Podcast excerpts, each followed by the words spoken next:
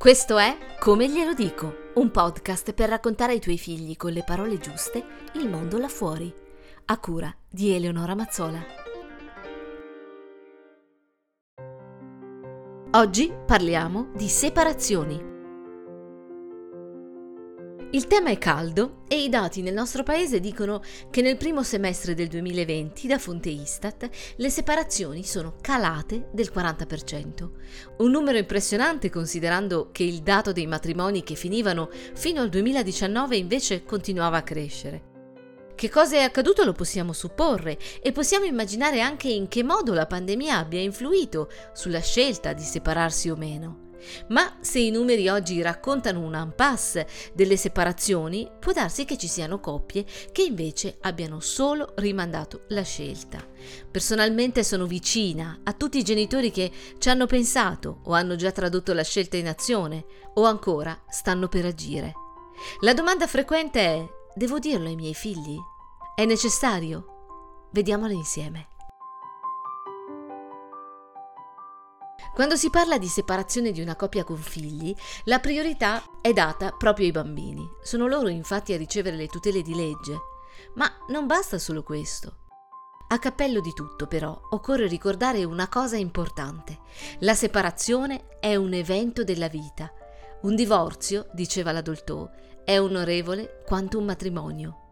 E, aggiungeva, informare i figli potrebbe risultare molto positivo, qualunque età abbiano. Quindi sì, occorre dirlo ai bambini che le cose cambieranno. Ed è essenziale perché le separazioni silenziose sono le più dannose.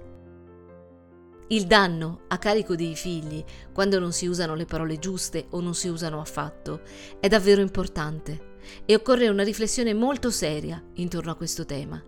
Il silenzio che circonda alcune separazioni trasforma questa decisione in una brutta cosa da non dire e con il pretesto che questo evento è accompagnato da sofferenza, quando sono presenti i bambini si cerca di proteggerli. Ma proteggerli da cosa? Da una nostra antica paura. Infatti il binomio mamma-papà per un bambino è l'idealizzazione che questo nucleo sia saldato insieme, inseparabile, unico rappresentante di sicurezza. Una separazione è il mettere qualcosa in mezzo a questa illusione. E la difficoltà dei genitori a parlare della propria separazione nasce proprio da questo antico sogno che a loro volta ha nutrito loro stessi.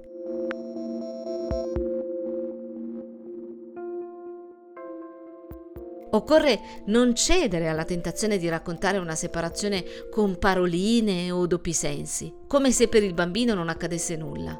O peggio, pensando che il bambino, magari molto piccolo, tanto non possa capire. Questo è un punto caldissimo della questione. Occorre dire la verità. Le parole di verità, è già stato detto, studiato ed è letteratura ormai, sono dei salvavita. E inoltre i bambini sanno tutto. I nostri figli hanno il diritto di conoscere cosa accadrà e hanno la possibilità, anche se molto piccoli, di attaccarsi ad una parola, separazione appunto, per poter ricostruire internamente ciò che li aspetta. Piccola citazione. Le parole sono ponti per crescere.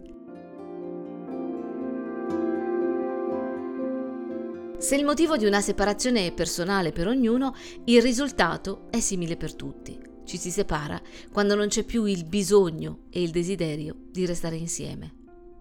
Una separazione, se all'inizio può sembrare un fallimento, in realtà è un momento di consapevolezza, di responsabilità e di azione per il proprio futuro.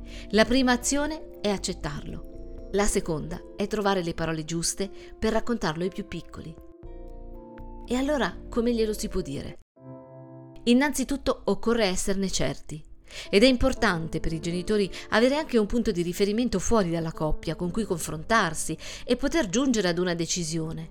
Solo allora è utile mettere al corrente i figli di ciò che accadrà. Perché? Perché i bambini devono sapere che i genitori non agiscono impulsivamente, che non stanno scegliendo di separarsi per un ghiribizzo, ma che ci hanno pensato a lungo, così come hanno pensato a lungo di sposarsi. Un'altra cosa molto importante da dire ai propri figli è che i genitori non sono pentiti di averli messi al mondo. Occorre proprio dirlo, non darlo per scontato, specificarlo, con qualcosa tipo questa separazione e questa sofferenza non sono inutili, dato che sei nato tu, e dato che tu rappresenti una vittoria di questa coppia. Io e tuo padre, o io e tua madre, ci separiamo perché siamo due adulti, e tra adulti a volte succede. Se ci vedrai litigare è perché entrambi abbiamo tanta voglia di stare con te. Una separazione è un evento della vita, ho detto aprendo questa puntata, ma la vera partita si gioca dopo. Si gioca nel mantenimento delle funzioni, materna e paterna. Si gioca nel mantenere viva nel bambino la presenza del genitore che non vive sempre con lui. Si gioca nel giustificare a volte le assenze di un padre e di una madre, senza eccedere né essere corrotti dalla rabbia. Se la separazione è un salto, dopo l'atterraggio si cammina per un po' sul filo e con un po' di attenzione si può tornare a camminare su un terreno nuovo, in cui i nostri figli hanno il diritto di stare comodi, di non sentirsi invasi, di non sentirsi in colpa e neppure sbagliati o confusi. Piccola citazione. Quando i bambini conoscono la loro situazione, perché è stato detto loro come stanno le cose, niente li ferisce a patto che le cose vengano dette per avvicinarli alla realtà e non allo scopo di ferirli. Parola di François Dolto.